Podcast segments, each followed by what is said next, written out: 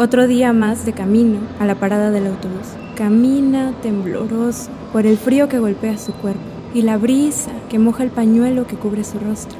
Tras abordar el camión hacia su destino, el paisaje se comienza a asomar los campos agrícolas que con sus colores embellecen nuestro valle, el valle de San Quintín. El azul del mar, junto con el rojo del amanecer y el morado de las montañas, crean un bello espectáculo. Al fin en su destino, comienza su jornada.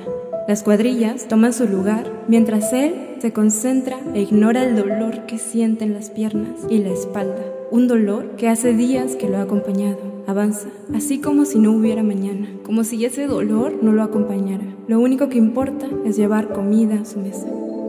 Llega al final de la jornada y de regreso a casa. Se relaja con una almeja y una buena cerveza, mientras vuelve a disfrutar el paisaje. Ese paisaje que lo acompaña día a día. Un cielo azul que es trazado con pinceles. Y así con ese paisaje está listo para iniciar otro día. Mañana.